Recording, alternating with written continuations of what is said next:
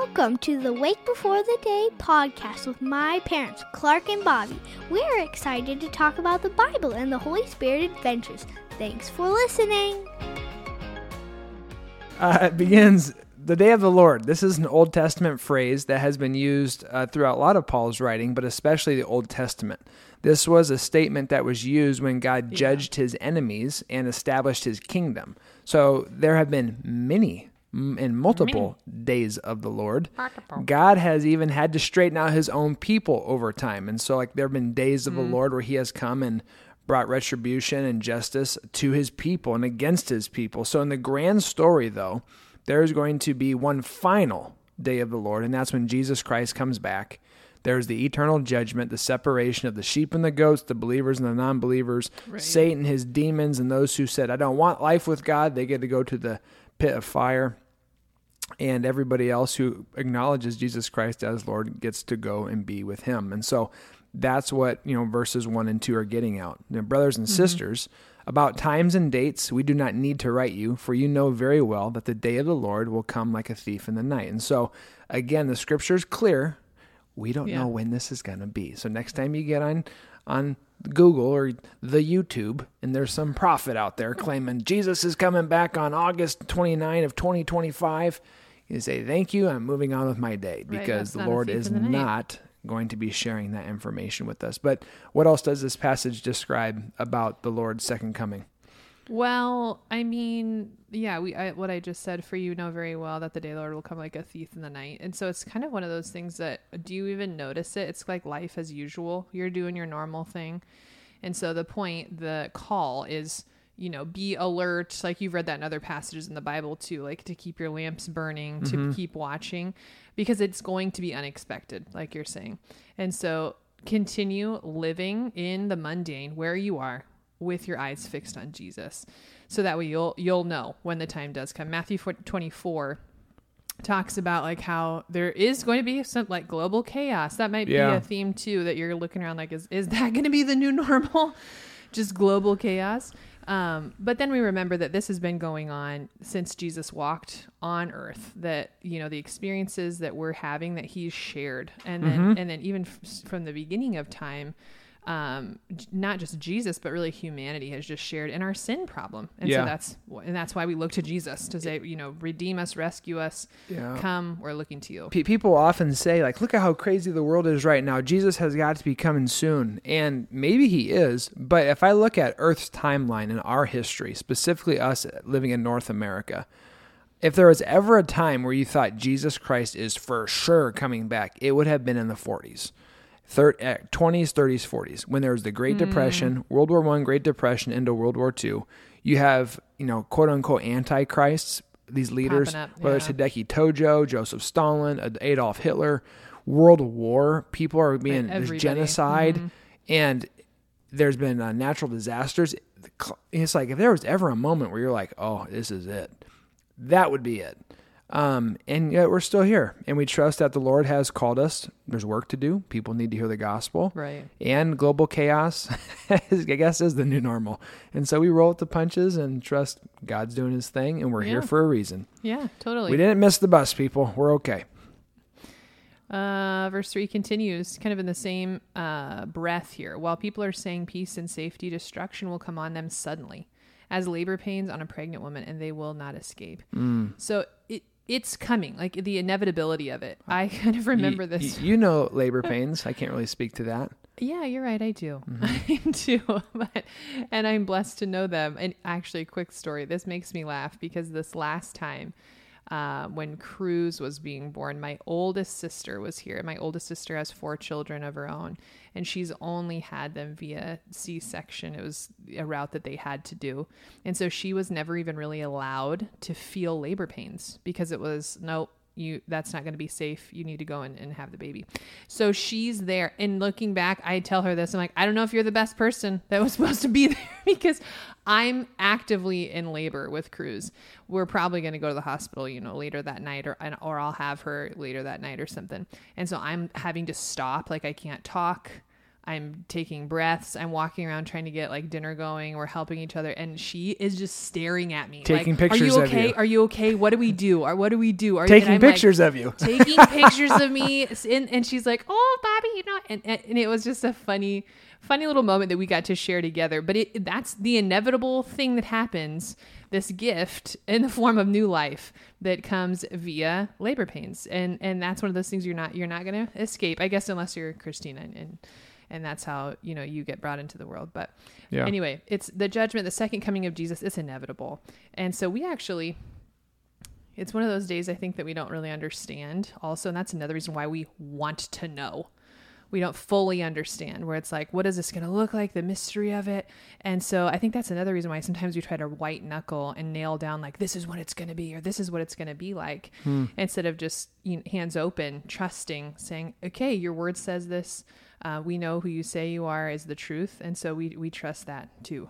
Yeah. You trust. And then that God's got the future in his hands. And so when you look at verses 4-11, Paul basically is explaining to us that we should not be worried or too anxious about this day of the Lord.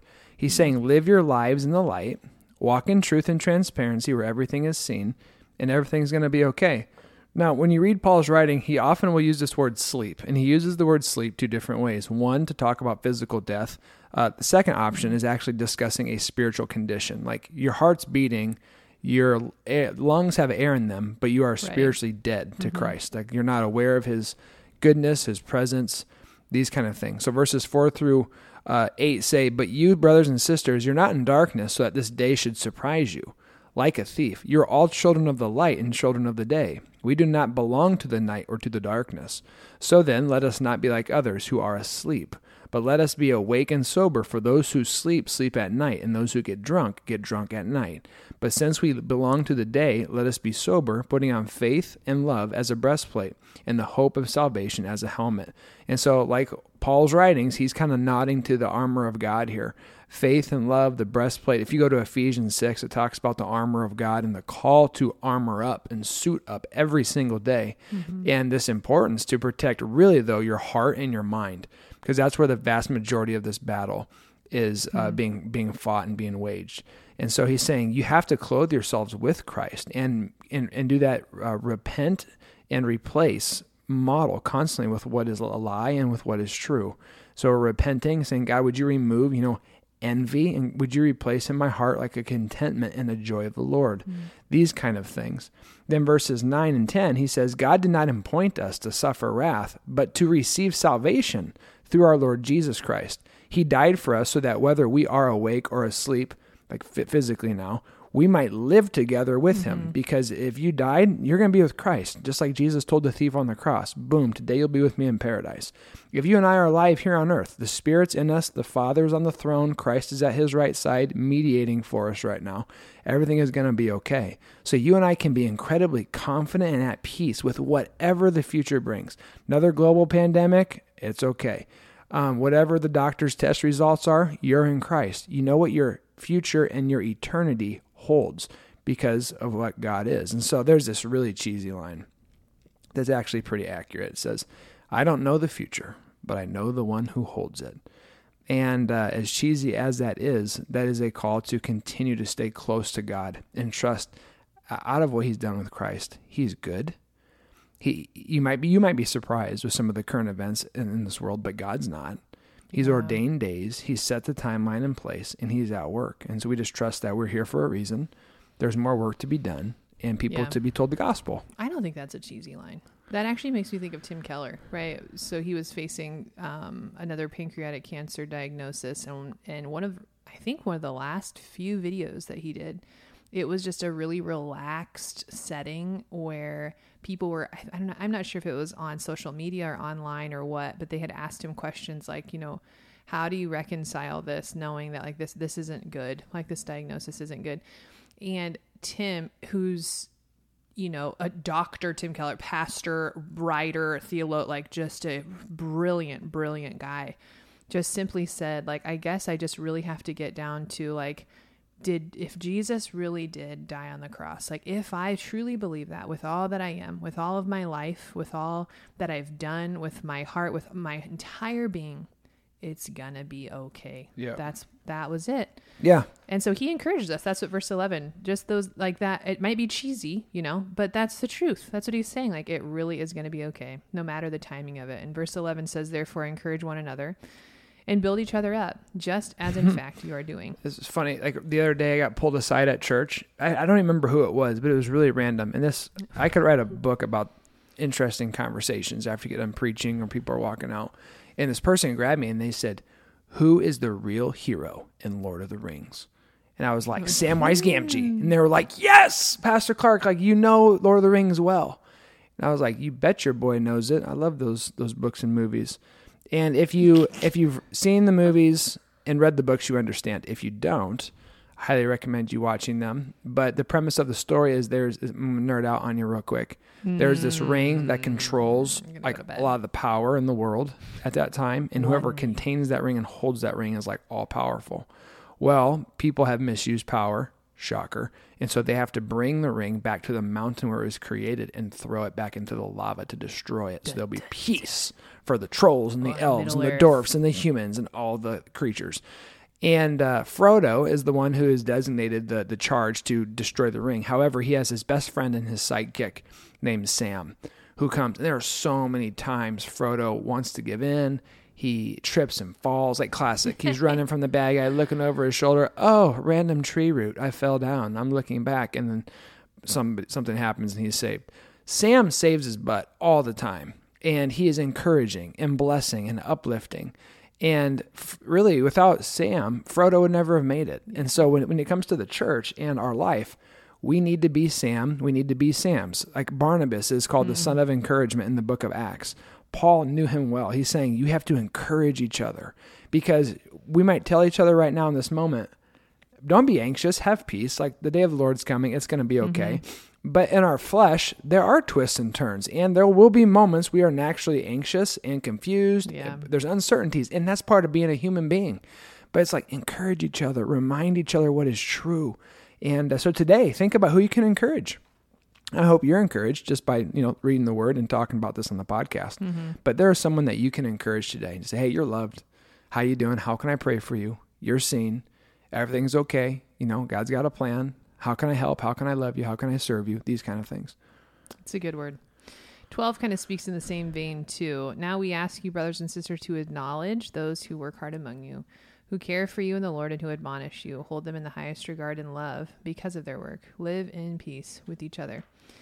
So what should we do while we wait for the Lord? Well, this is what verse 12, they're saying, encourage each other, build each other up, find these people and live together in peace. Like it's kind of one of those things that there's a disillusionment, I think, about what the church is. And it's, a bunch of saints together, loving Jesus, big smiles on.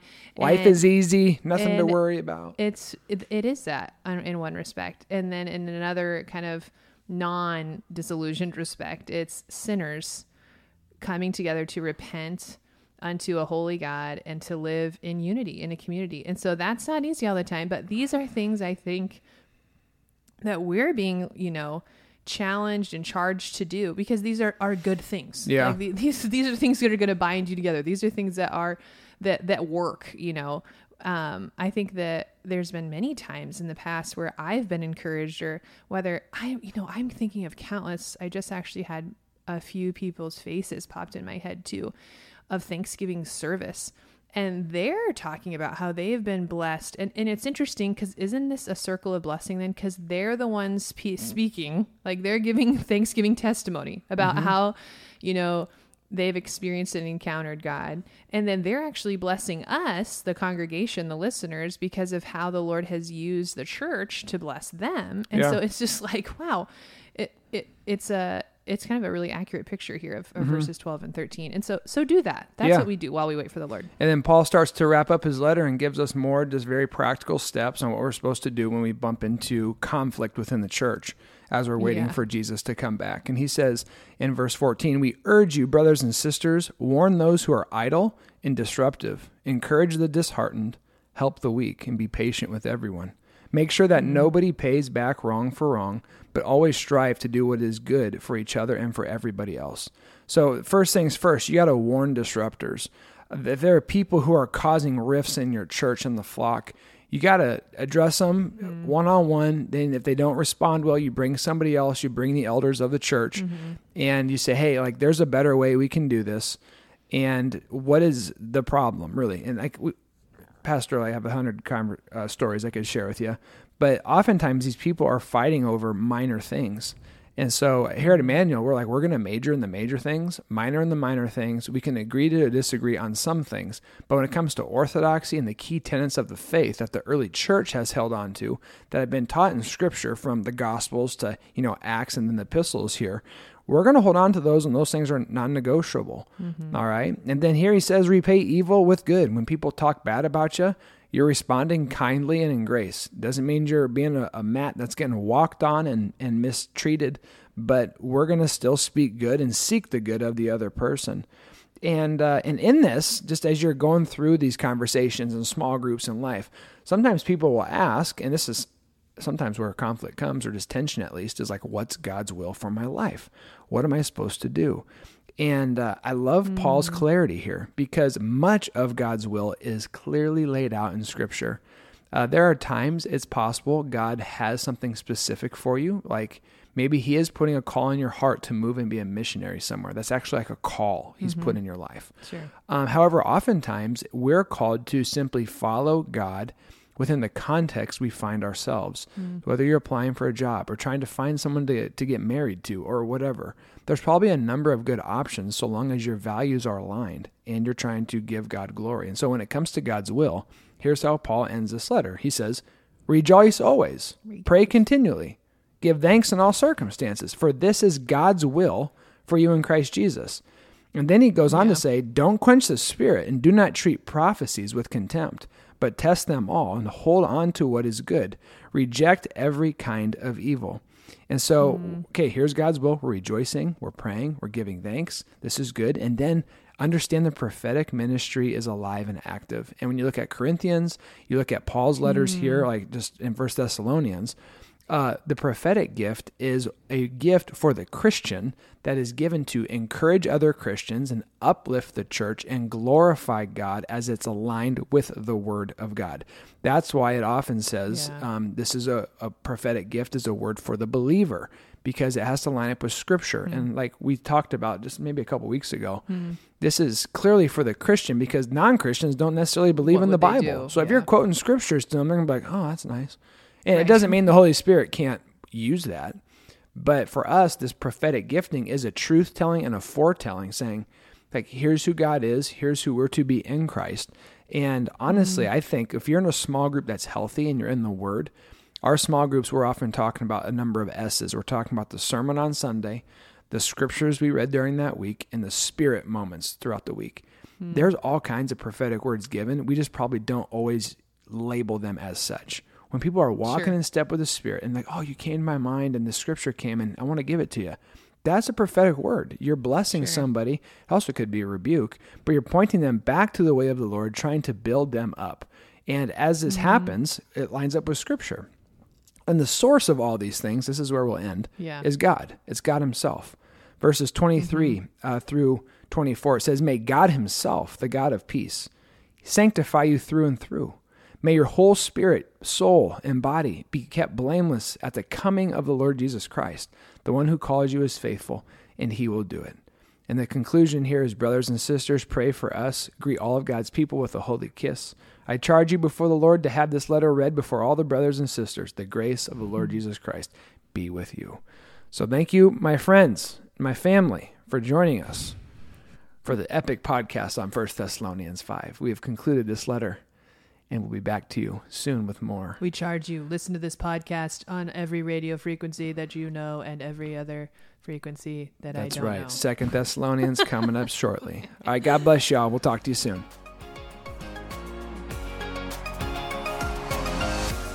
The Lord bless you and keep you. Make his face shine on you and be gracious to you. The Lord turn his face towards you and give him his peace. Have a great day.